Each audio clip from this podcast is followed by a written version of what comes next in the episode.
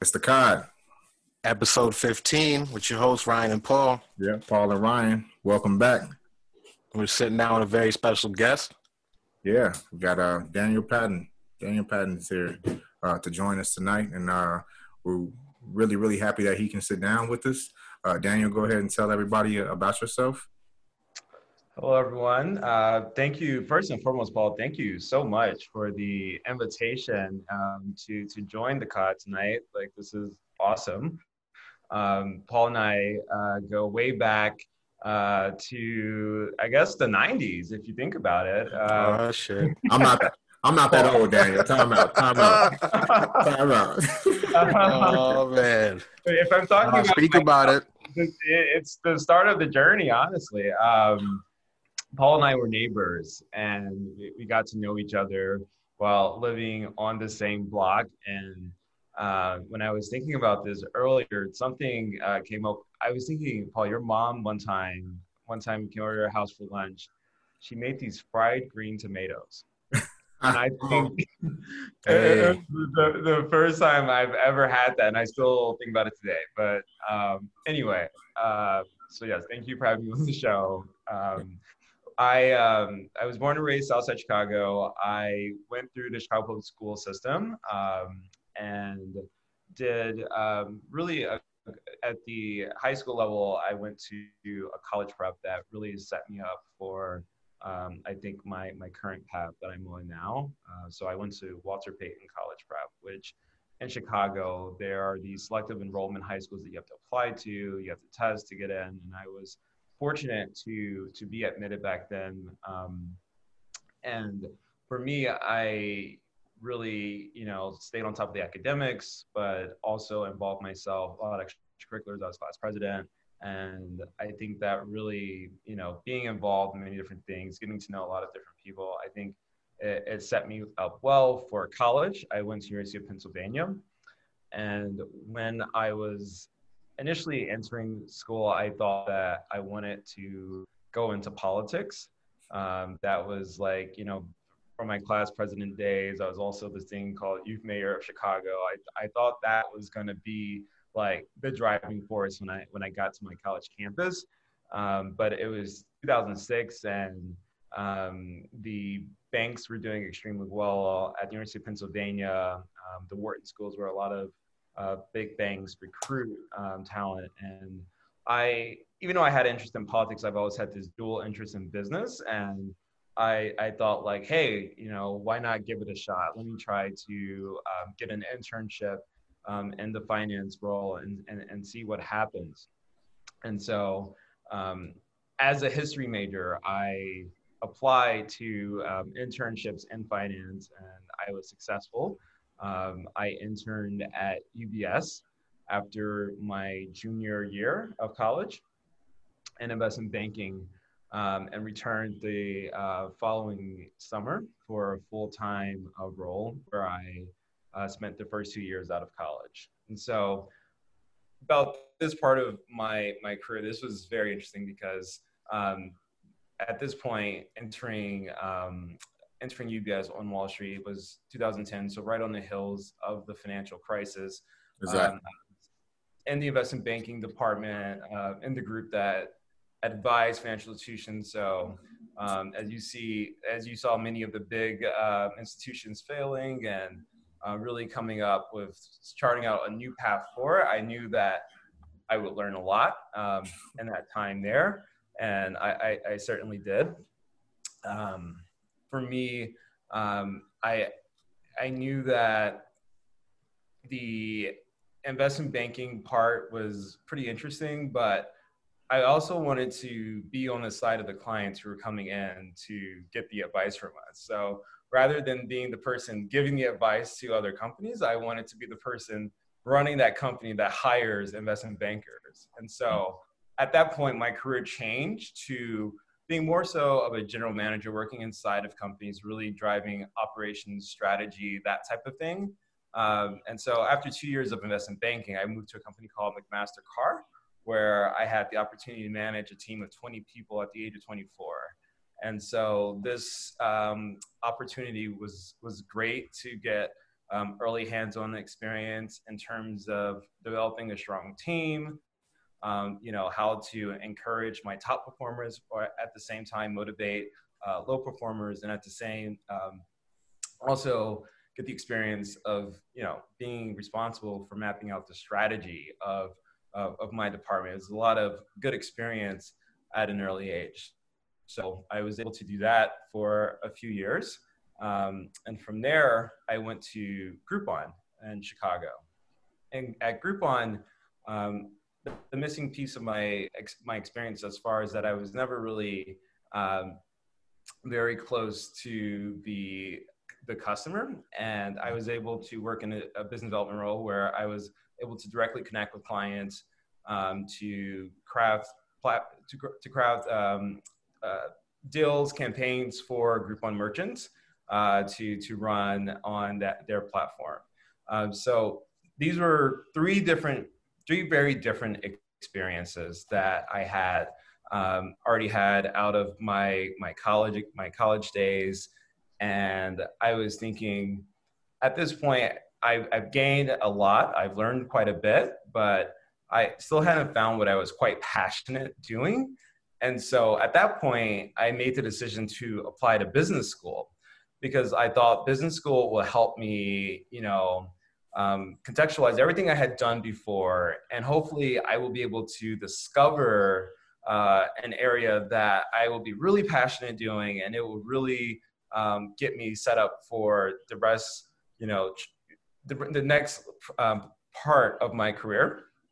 And lo and behold, I, I, I, stayed in Chicago. I had the opportunity to attend University of Chicago Booth School of Business, um, which I think for me really you know exceeded my expectations and my my time there. I can I can spend more time talking about that if you if you like. Um, but really, um, at Booth, I landed an opportunity to work at JP Morgan Chase. So it's funny, I, I, I walked in saying like, I, I'm going to go find what I really want to do, what I'm really passionate. And it's funny, I'm in the back up back at a bank right. where I started my career. But you know, the way I think about it is when I was first out of college, is when I first gained exposure of how banks work, how they operate. And this time around, it's really to sustain a path forward. And so um, at JP Morgan Chase, I am a vice president and digital product manager where I help bring um, products to life for customers. Uh, so these, these products are ones that you see in the Chase app as well as chase.com. Nice. So what's your current title right now, position? Vice president and digital product manager. Exactly. And, and it's funny that you, you mentioned that because uh, me and you were actually talking privately about the journey, right? And we are talking about, you know, going to school and, and you being at Chicago booth and um, we brought up the uh, point of networking. How important has networking and mentorship and the different uh, people that you've met along your journey? You know, no matter no matter where you were working, how how important was it has that been to success? I think it's been super important. You know, I remember back to when I was in high school. Um, I, I took an amazing course called leadership. It was taught by a former consultant who had sold her firm for nine figures and she decided to go into teaching because that's where she actually got her degree in but she never was a teacher she always worked in business and in this course she brought in several leaders um, to to speak to the class and it was um, phenomenal. I, I still remember some of the feedback, some of the advice that uh, some of these leaders uh, provided. So one in particular was a gentleman named Peter Bynum. Um, he was um, the first African American to be a minority owner of an NBA team, the Denver Nuggets. And one of the pieces of advice he gave, he gave the class was to never let the fear of failure paralyze you. I think that and so many um, you know parts of the journey it's easy to just be scared of like not being able to um, achieve the goals that you really set out for because there are all these these roadblocks things that seem like roadblocks in your way. And sometimes you think about those roadblocks too much and you actually shut down from actually doing anything at all. And it's a proven thing inaction will get you nowhere um, so I think you know that that's one example. Um, I think um, as my you know career has progressed, I, have met so many people along the way, and I think and in this current um, part of my journey, I, have definitely been inspired by the leaders who really pushed for me to bring my entire self to work uh, or to to where I am, and I think that is important because you know you we are we're all unique individuals out here, and sometimes you think that you have to form into um, whatever the mold is at where, at where you work. Um, but really, I think the true value, what you really bring to the table in life or or your job, is really bringing your your whole personality, your whole self to work. And so I can talk more about that too. But I think those are two examples of like how um, mentors have helped uh, shape my, my journey. You know, it's crazy. Um, you know, I was talking to Paul probably a few days ago about this book we're reading, or, or I think I think we're both reading it right now, the Fifty Cent uh, so memoir right now, and it, it, it's really funny. It's it's funny, you know, we're reading this book about this rapper, and here we are speaking to a VP, a young VP of, uh, you know, in, in finance, and both of you, you know, he he started out his book right now because I'm in the first chapter. He started off his book saying the first thing he had to get over was fear. You know on the other side of fear is freedom. Here you are starting off this interview talking about fear you know conquer that fear don't shut down and things like that.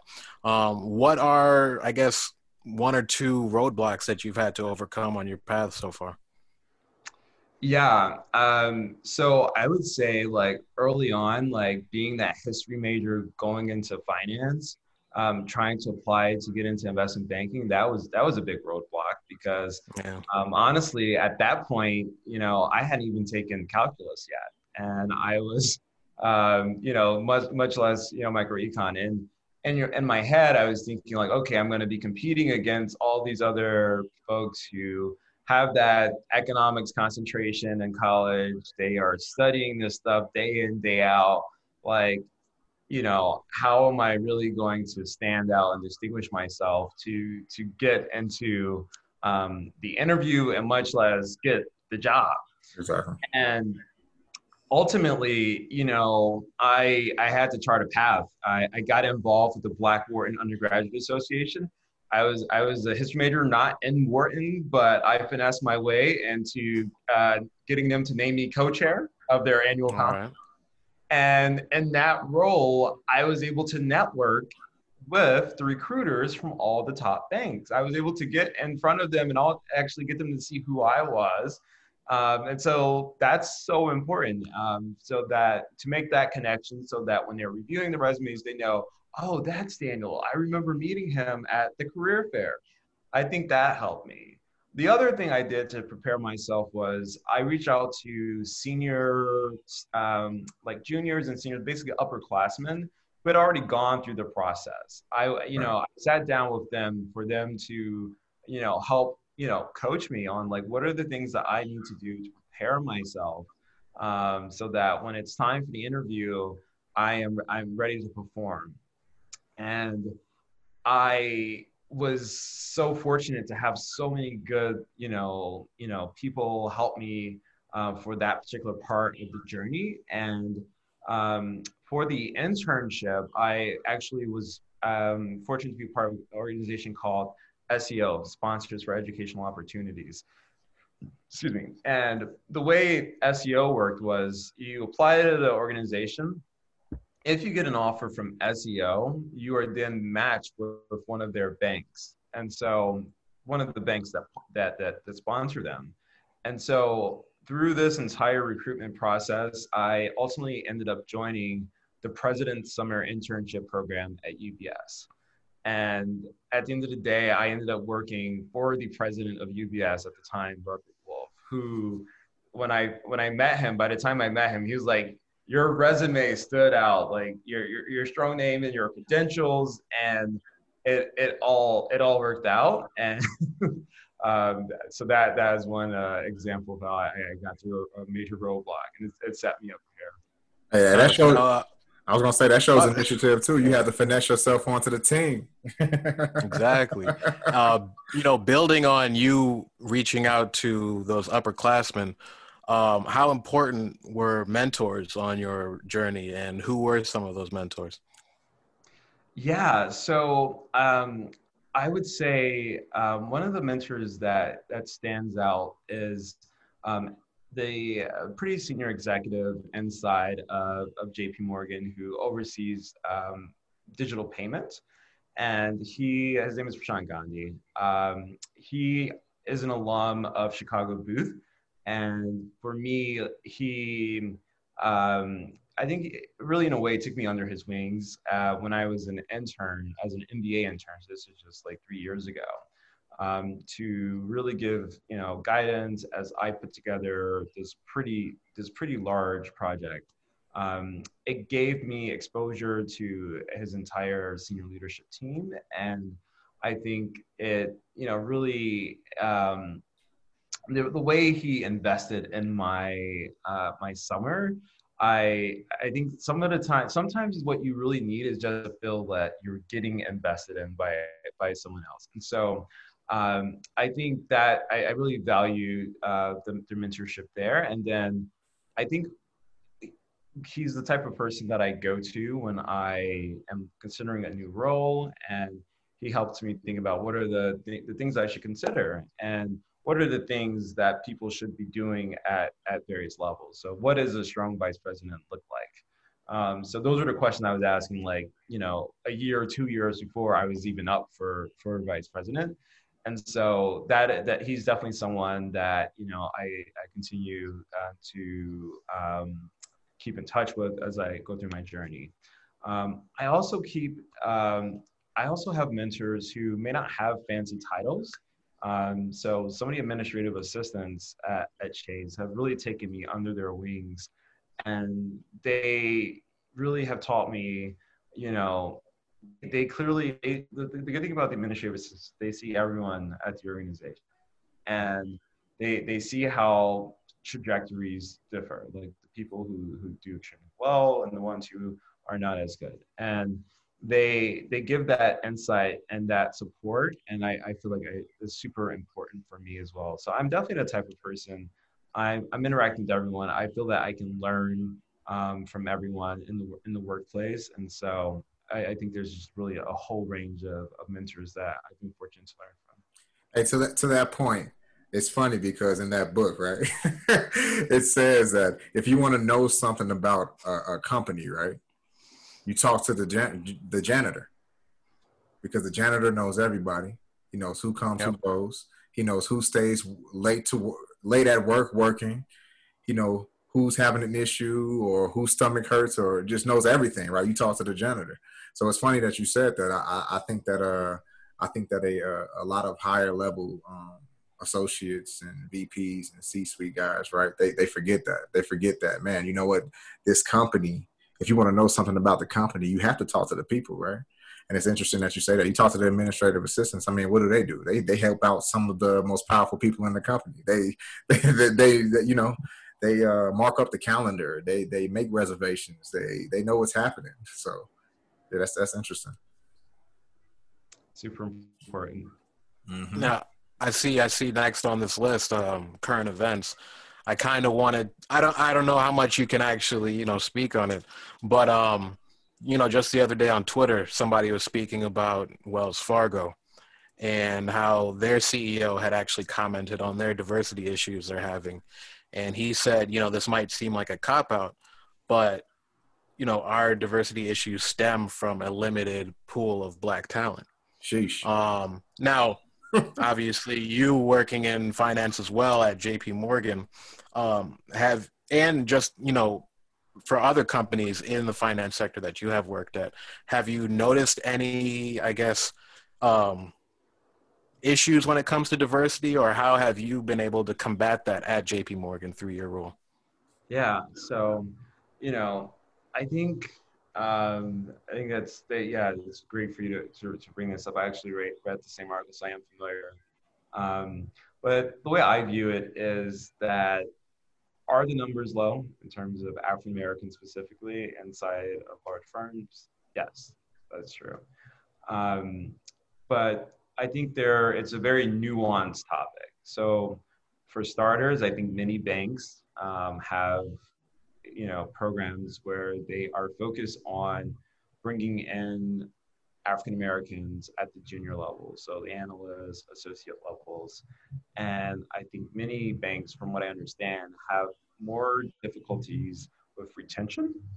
So seeing, um, I guess, retention and also, um, prom- I guess, promotion, um, promoting African American talent. So it's what you see is you may see the numbers of African Americans may be very, it may be at you know what you would expect at the junior levels, but once you're getting up senior, it, it's it's more and more difficult to to see those um, individuals and the, the, the numbers. And I don't I don't agree that it's um, a talent issue. I feel that oftentimes it's just the lack of opportunity given. Uh, so if you know people are never put in a seat where they're able to when they move into the C-suite, then of course that's that's going to be an issue. And so I, I think that is something that many banks are trying to grapple with. And um, you know, I try to do my best to um, you know bring my whole self to work as I was mentioning earlier, and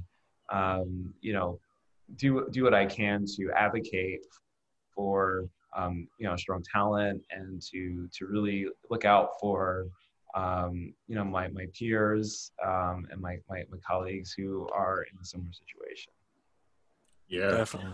yeah. It's it's funny, man, because I I I actually uh I had this conversation with somebody at work on a higher level, and um what we talked about was was how you know you go to these interviews for different positions, right, inside and outside of the company, and the first thing they usually ask is uh, ask you for is what experience, right? Do you have experience at, at management? Do you have experience at this? Do you have experience at that? Um, the problem with that is, is that if you never get the opportunity to get the experience, how do you Where's get the the ex- experience come Yeah, from? yeah, exactly. Where does the experience come from? So, so, so we hit this Right. So we hit this brick wall, right? So, so that limits your talent pool right there. Or you know, it's it's a situation where oh well, this candidate is good, but you know they don't have these one or two things that you know cancel out. So it's this idea of looking for the unicorn who's like Right. is African American, but also has all these other boxes covered. Whereas that same line isn't given to non-black employees a lot of times. It's you know, oh, it's a, it's one of those situations where if you know they have a good record, they they show that they're strong, but there may be a few open spots. Oh, we'll work with him. We'll we'll figure it out. And so it's like step one, acknowledge that hey, this is a thing. This is a problem. We can't keep doing this because if we keep having this approach, then we'll never have diverse candidates and or diverse um, executives and senior leadership. Um, so that's like something to be conscious of. And so um, I think it's, it's, it's one of those things where, you know, it comes from the most senior levels to advocate um, for, um, to advocate for managers to be thoughtful about the teams they are bringing together. Um, because if not for anything else, it's about especially at you know a large bank where you're you're covering millions of households you want to have a staff that reflects the communities that you serve. Absolutely. the communities you serve are not one gender or one race they are many different people. And until you are getting a team a staff that represents everyone there's always there's always something better that you can do. There's always more that you can give. And there's something you you really it's an opportunity that you really miss out on and so i think companies are starting to pick up on this because there are real economic impacts when Absolutely. Yeah. when you when you have this diverse team that's creating this product that really speaks to everyone Mhm. it, it you know there this is better for shareholders there you know there is actual economic returns and so it's that's not the only reason you should do it but that's that's one compelling reason for sure Yeah, that that's business. I mean, the, the, the decision make the decision makers have to reflect the you know the customer base. I mean, you can't make decisions based on a customer base that you know nothing about. you know, so And you know, speaking of shareholders, I was telling Paul, this really isn't good news for Wells Fargo. I mean, they just kind of clawed their way out of a, a scandal. I mean, the subprime loans, um, you know, they've they've been through the ringer the past couple years. So to kind of walk headfirst into this and have that quote come straight from the CEO, I mean, that's that's not something that's not something that that's really um, working well for them. Especially when you speak about shareholders, it's it's something it's another PR disaster for them to kind of work their way around now. I was about to say they need to diversify their PR team. It seems get some money in there. Hey, Tell them about to put that out figure there. it out. Yeah, it's at, it's at that level. Um, every word you say, every word that comes out of your mouth, especially if it's public, absolutely, people are watching. You know, and it, you know, it's, it's one of those situations where you don't really have the opportunity to like you know, change what you said too quickly. Um, as soon as you say it, it's out. It's it's it's in, it's it's hit the news, and I think you know that that's part of it too. So it's just the responsibility you have at that level. It just you know points out like this is something that you know senior leaders must take very seriously and be thoughtful about. You know. Yeah as far as the economy is concerned, because uh, you, you, working for the bank, have you noticed an, an uptick in, in, in uh, influx of business coming in and activity, or, or, from your standpoint, from what you guys have going on, what, what, do you think? What do you think the outlook is? Um, so I, yeah, I'm just not in a position to comment on that. Um, I am, and especially in my role, I'm not really um, customer facing. I'm a, I'm kind of like inside making the products and so it's a little bit um, away. So I'm not the best one to comment on that. Okay. How is your day to day kind of um, structured? Being, um, I guess, focused on being a, a, digital project product manager. Yeah, it's kind of like um, conducting an orchestra. Honestly, like um, I am sitting at the center of many different teams that bring ideas from um, literally just an idea to like an actual product that customers can look and you know interact with inside the app and so what that that looks like um, you know we, we do we from the early part of the stage i work with um, researchers who bring in actual customers to understand what are the unmet needs they currently have with the chase app um, i work with um, designers once we understand what those those those needs might be. I work with designers to, you know, figure out, you know, what is an actual product that we want to bring to life and how should it look? And so that, that's that's part of the process. From there, once we have um, we have like a sketch of what the product should look like. Um, we've done the, the, the, vetting to to figure out, you know, is there a business case for this? Like, do we think that this is something that customers will actually, you know, um, buy into. Um, from there, I work with developers who actually build the code and you know bring it to life. Um, along the way, from there is we have marketing. So we have to go out and market to our customers and let them know that this product is you know now um, available for them to use and why they should use it. Um, I work with attorneys. Um, everything that um, we we do must be vetted by our attorneys to make sure that we're, we're, covering all our bases there. Um, so there there are no two days that that look similar to each other, uh, but I think that's what makes it exciting because um, it's also just looking ahead like what are the the cool new features that I can incorporate into my products and you know how will it impact them because it's one of those things I can talk to my friends, I can talk to my mom, um, just different people who, everyday folks who use the Chase app. You know, I know that it will impact them. It hopefully will make their lives easier. And so, one of the the cheesy things that you know sayings um, at the company is we, we strive to do make the help everyday people make the most of their money so that they make the most of their lives. And i think that's ultimately like the role of product manager creating these these these products inside the app. I, I think that it, it hopefully will do have a positive impact and um, i guess just just to build on that have you seen any, I guess, changes or has the pandemic altered your division in any way?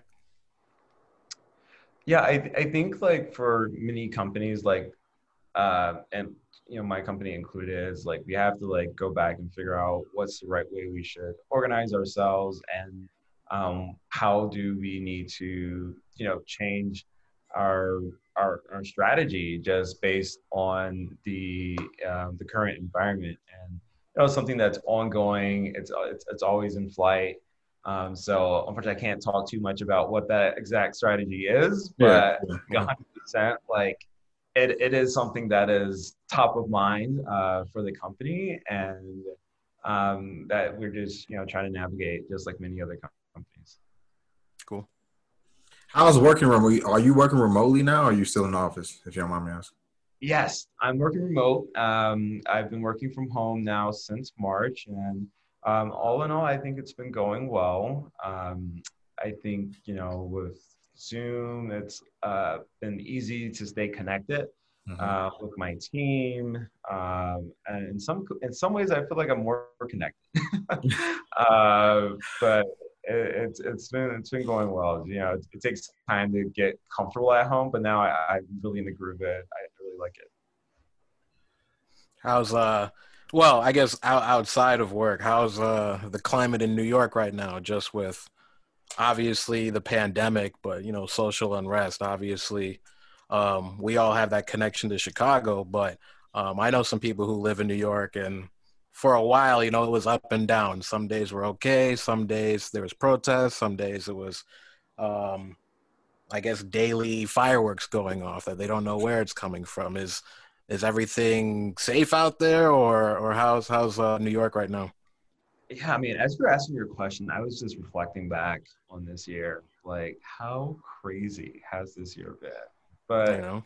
also, it's it it's kind of it's just like so many different um, you know I, I, was thinking about back to like early march those last couple of weeks on the the packed subway cars. Um, you know my, my, oh yeah you probably haven't even been on the subway in a minute.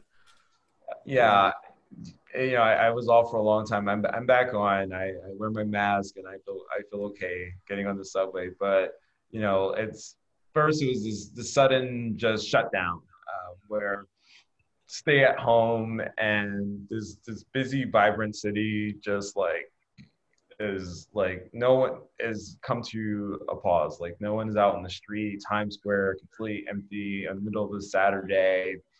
And you know people were just you know in the house besides going to the grocery store for the most part until april may you know weather starts breaking a little bit. They start allowing some restaurants to offer, you know, meals to go, that type of thing. So that was like, okay, we get a little social. Um, and then George Floyd happened. Uh, you know, the, the killing of George Floyd. Um, I think it was such a provocative moment in New York history, like, or just, I think it was just like such a moment in history when we had um, just people of all colors, backgrounds really come together in the streets for peaceful protests. Like um, in my neighborhood and other neighborhoods that I would travel to. And it was to the point where like every day I was running into a protest, even without me planning to, to go to one. It was just like, oh, on my uh, way to an appointment, I was, you know, greeted by a protest. And um, what I loved how it really did bring together a really diverse crowd. It was um, a lot of people, I think, had the time since we we couldn't do anything else. Um, I think a lot of people had the time to really reflect and think about the situation, how unfair it was, and for many people, especially non-black people, really understand, begin to understand, or to even acknowledge and see the systematic oppression that happens and how um, there it's it's structural um, racism. Absolutely, it's, it's structural and really rooted in many different parts of society. So I think that was a great time to be in New York because so many people had that realization, and I just hope that momentum carries on, um, and people are you know really interested in seeking real change. Uh, hey, Daniel, hey, Daniel I, I, we got a couple of minutes left. Uh, I just want to know um, if you were to sit down with a young young person, you know, of any any race, and and they were to ask you, you know, what made you successful, you know, what should they do, how should they go about uh, pursuing their dream to be successful, what would you tell them? What would, what advice would you give a young you or a young me? Yeah, you know, I have a I have a 14 year old nephew and a seven year old nephew, and the 14 year old just entered high school, and so I was just thinking about what are what is the the message that I want to pass on to him at, at this juncture. And I think back on my my my my upbringing, my education, and although I've always had like um, people on my side rooting for me to really um, invest um, in my education and really seek the best outcome, I I really believe that ultimately it was myself thinking, really making it an objective to really go out and get what I wanted. Like every you know, people around you can tell you like you should do this or you should do that, but it's not until you yourself really buckle down and figure out and develop that attitude that you're just going to get, you're just going to go and get what you want, then that that makes all the difference in world. So I feel like in in, in simplest terms, like you really just have to be a go-getter. You have to define um, what it is that you want out of your life, and you have to be strategic. You have to you have to really think about how break it down into little steps of what steps can you take today to set you up for that tomorrow you want. And so, you know, when I was a kid, I used to read the encyclopedia. Uh, I would read the biography of every U.S. president as a kid, I wanted to be president. And literally, it's like, okay, what school did they go to? Like, what did they study? And honestly, that's what got me into the mode of like, oh, I need to go to an Ivy League school because that's where all these other US presidents went. And so from an early age, I started really just trying to figure out what do I need to do to set myself up for that next goal.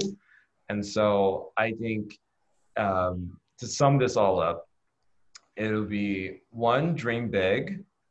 Two, break it down, break that dream down into small actionable steps that can move you closer to your goals. Hey, thank you, Daniel. We appreciate that. And thank you for coming on the Cod. That's right. Episode 15, Daniel Patton. Pleasure to have you. This is awesome. Thank you.